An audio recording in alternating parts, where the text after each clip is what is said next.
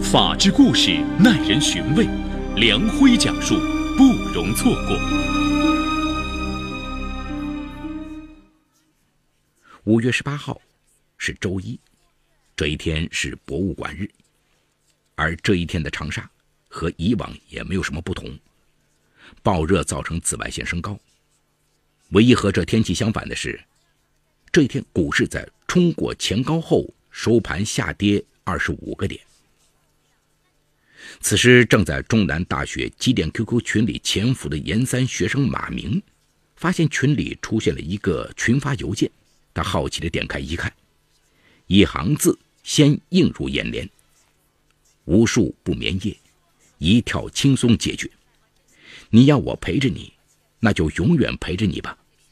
你要留我，我就长留。我会经常去机电院和图书馆逛逛的。”马明顿时冷汗直冒，这分明就是一封遗书啊！洋洋洒洒五千多字，满是绝望和愤怒。因为群里要求实名制，马明注意到发信的同学名叫江东深，是机电专业研三的学生。此时，也有一些同学注意到了这封信，有认识江东深的同学马上给他打电话，发现无人接听。为了安全起见，该同学报告给了学院的辅导员。与此同时，远在上海一家公司做保安的江东中，接到一个自称是弟弟江东升学校老师的电话：“你弟弟在网上留下一封遗书后失踪了，你马上来学校一趟。”挂断电话后，他心里突然涌起一股莫名的不放心，于是跑进保卫室。打开电脑上网查了一下，发现刚才的电话竟真的是长沙中南大学打来的。江东中拼命拨打弟弟的手机，也是无人接听。他用微信呼叫弟弟：“强生，你在干什么？快回话！”死一般的沉寂持续了半个小时后，江东升终于发来一个短信，开头是他的电脑、银行卡密码。以及自己手里的一万元股票交易密码，后面附着一句话：“人已死，勿联系。”哥哥，你把所有股票两个月以后卖掉，以后不要炒股了，风险太大。一小时后，他从中南大学图书馆顶楼一跃而下，当场身亡。下午五点。江东中再次接到中南大学机电学院办公室的电话，告诉他江东升跳楼了。江东中感觉都快站不住了，同事帮他订了一张上海到长沙的动车票。一路上，他反复看着弟弟发给自己的最后一条短信，分析他可能是炒股亏了大钱。除此之外，他想不出还有什么能让弟弟走上绝路的事情。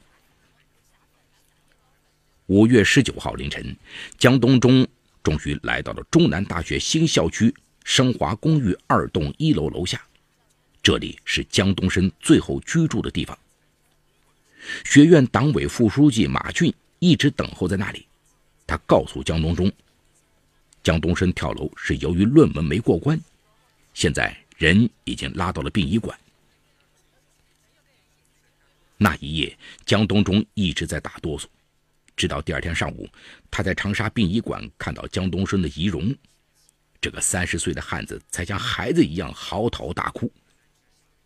一切幻想都破灭了。五月二十号清晨，江东升的母亲傅建琴和表哥杨光亚也从河南赶到了长沙。在江东升跳楼前的半个小时，他曾经给母亲打了一个电话，可是傅建琴并没有接到。这个大字不识一个的农村妇女听说儿子留下的遗书，便要求看看。学校将江东升发在群里的遗书打印出来，交给了江母。江东中念得结结巴巴、断断续续、呜呜咽咽。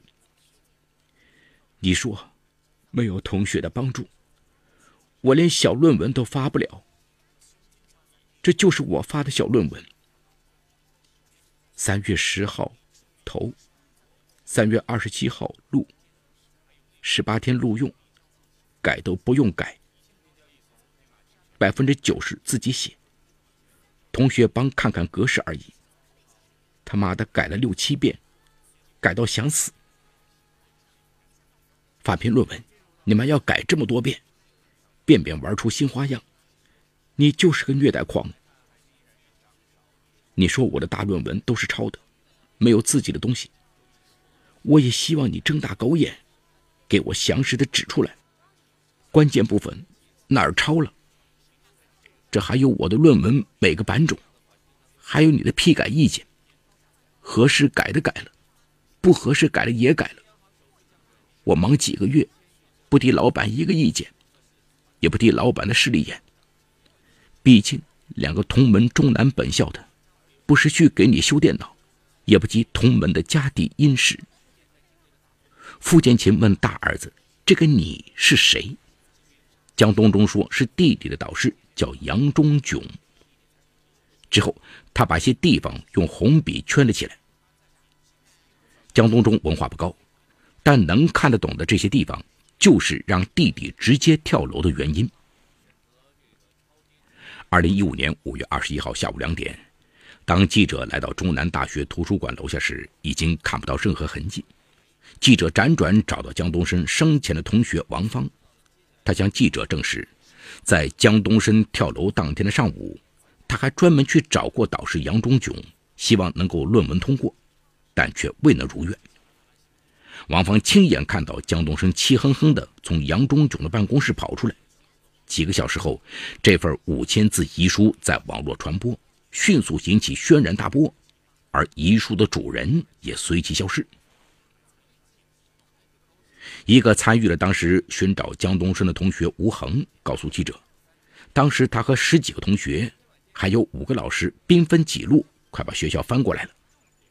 起初江东升的电话还能接通，在电话中他说马上就回宿舍，可是一个小时后，江东升从学校图书馆六楼一跃而下。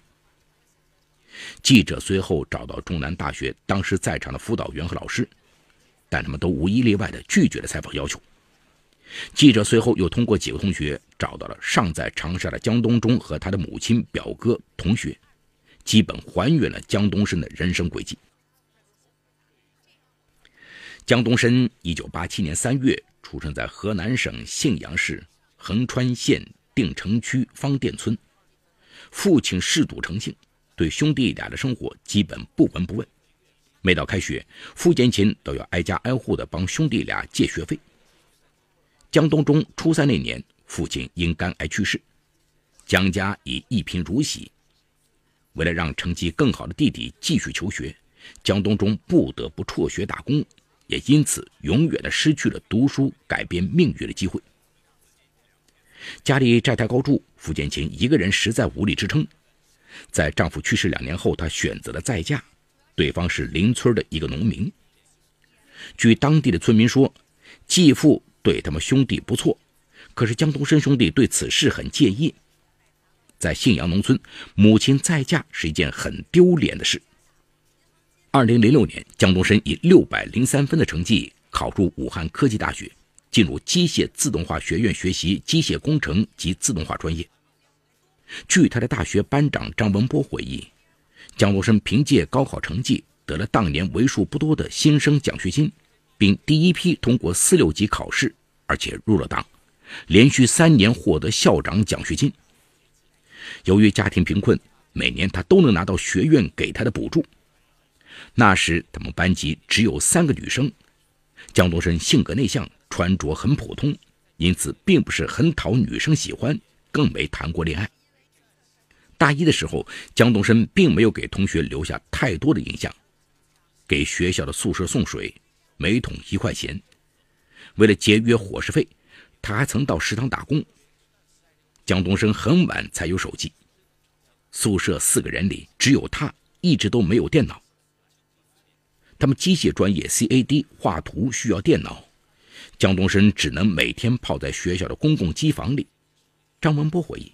两人最近的一次交流是在二零一四年底，当时江东升说有人给他介绍了一个女孩，见了一面，女孩就托朋友说不合适，没了下文。而对于江东升在大学里的事情，哥哥江东中知之甚少。在哥哥的眼里，弟弟是一个很诚实、不爱折腾的人。但江东升对自己第一份工作显然并不满意，多次对哥哥表示：“本科生现在太多了，要找到好工作，起码是个硕士。”这里有情与法的冲突，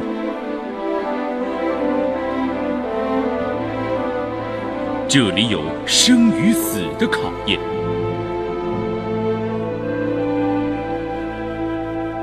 这里有爱与恨的交织，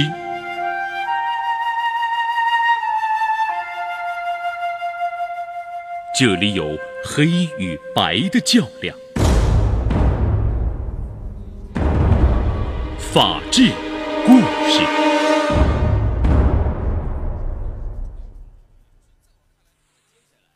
但二零零九年六月，临近毕业，江东升在报名参加研究生考试后，最终还是放弃了入学考试，因为一个很现实的问题就是，他身上背着三万多元的助学贷款，而这笔钱对月工资只有两千多块钱的江东中来说，无疑是笔巨款。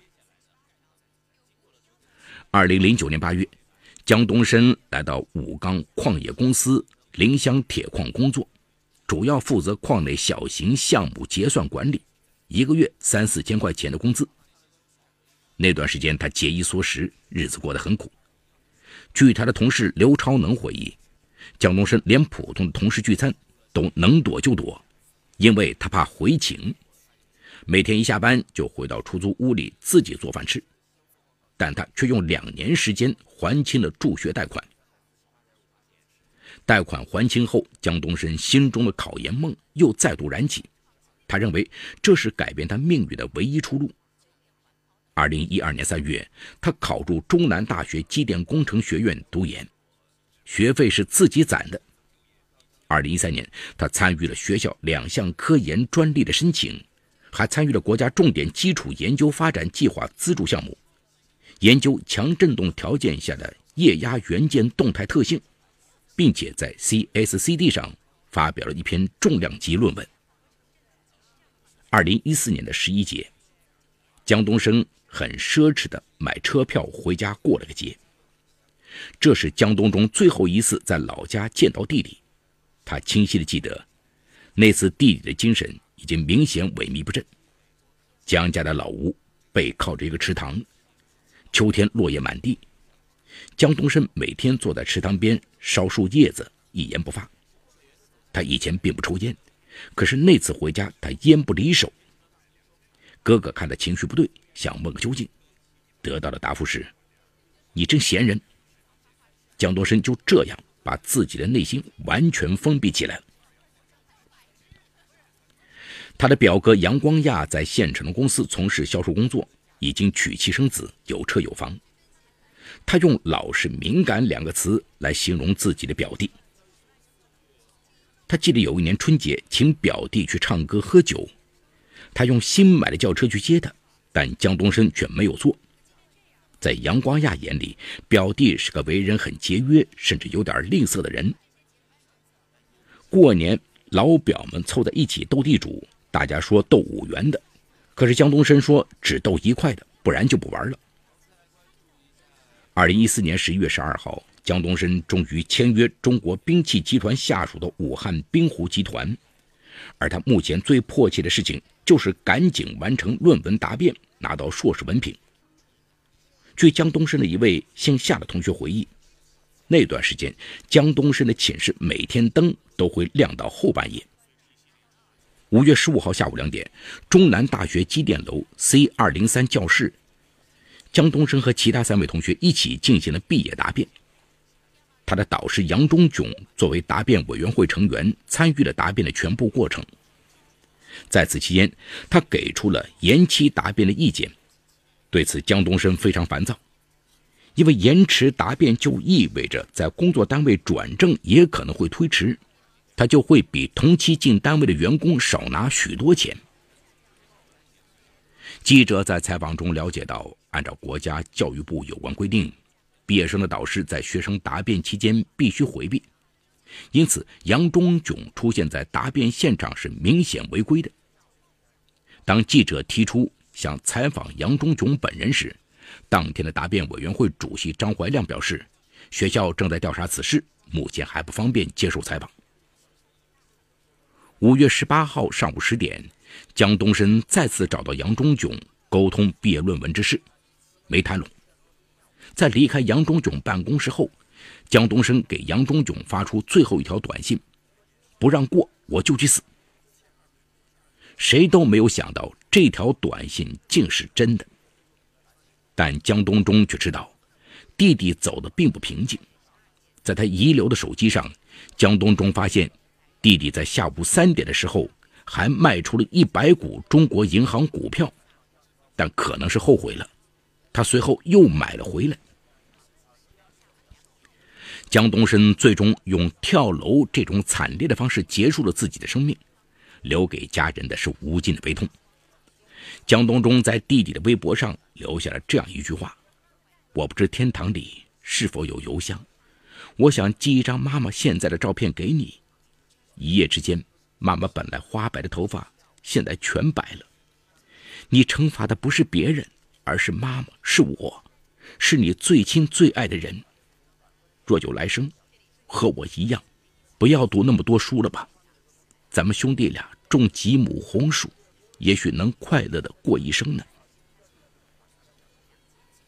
五月二十三号中午十二点，江东中给记者打了电话，说学校已经安排他们家人与杨忠炯见面。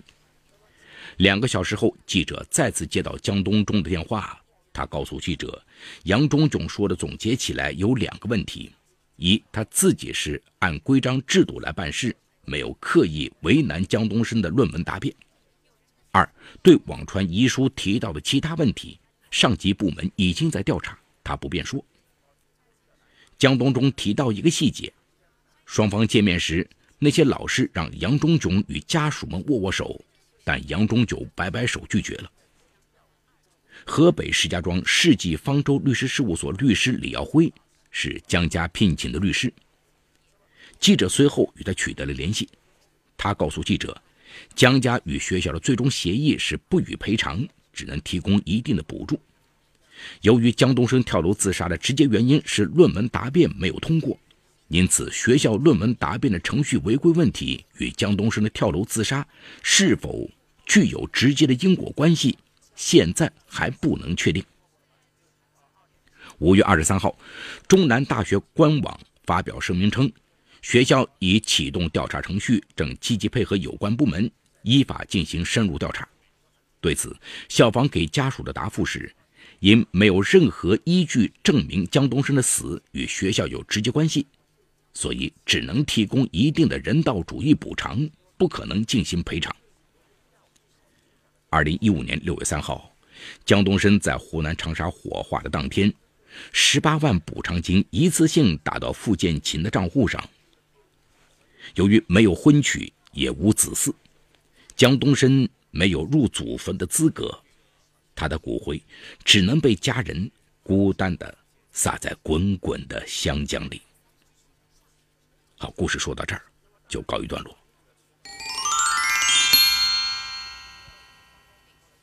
当江东升纵身一跃的那一刻，他放弃了自己的学业，放弃了自己的家庭，也放弃了自己可能一片光明的未来。听完了这个故事的听众啊，不知道您是不是和我有一样的感受，那就是遗憾和惋惜。我们常说啊，知识改变命运，但在这个故事当中，从贫困家庭走出的江东升，在通过自己努力学习、改变生活环境和轨迹的同时，也逐渐改变了他看待成功与失败的心态。一方面，江东升刻苦努力，从他大学学习过程中就可以看出，他学习优异、艰苦朴素。后来参加工作，省吃俭用两年时间还清了助学贷款。因为想获得更好的工作，他又全身心投入了考研。另一方面，由于内心敏感，江东升太渴望成功，加上他不善与人交流，一旦遇上一些挫折，就容易钻牛角尖。比如，我们故事的转折点就在于硕士研究生的毕业论文。由于论文的通过与否直接关系到研究生毕业的问题。因此，应该说，对于一心想快点找到好工作的江东升来说，的确是至关重要。可是，论文不通过可能有诸多的因素，一味认为是老师的刁难让自己陷入偏执的心理状态。江东升无法理解，为什么自己的导师会让自己延期毕业。他固执地认为，就是老师看不起自己。为了惩罚老师，他选择了报复，而报复的方式就是自杀。自杀的行为其实就是逃避，逃避现实，逃避失败。面对可能的不公，他没有去想办法维护自己的利益，他害怕麻烦，害怕折腾，害怕不可预期的未来，于是内心功亏一篑，最终选择结束生命。江东深作为出生的贫困家庭的孩子，身上背负了太多的希望，而这些希望也成为了他无形的压力。他人生坎坷，可他却没有将这苦难作为财富，反而被其击溃，令人唏嘘。当然了，除了江东升本身的脆弱，故事当中的导师杨忠炯也存在一定的责任。虽然不能说江东升的死和他之间有直接的关系，但是杨老师在答辩过程中没有避嫌，违反程序。也是毋庸置疑的。学校在师资教学管理方面存在一定的纰漏，应当加以完善。在教书育人的同时，关注学术的严谨和规范。最后啊，我们也不禁要问：我们的教育到底怎么了？为什么那么多的孩子读书优异，却在面对一点点的挫折和困难时就脆弱不堪？我们的学校和家长在注重学业的基础上，更应该侧重关注青少年的综合素质。尤其是心理素质，强化压力应对和挫折管理，培养孩子们的独立人格，在引导中提高年轻人的各项能力，防止类似的悲剧发生。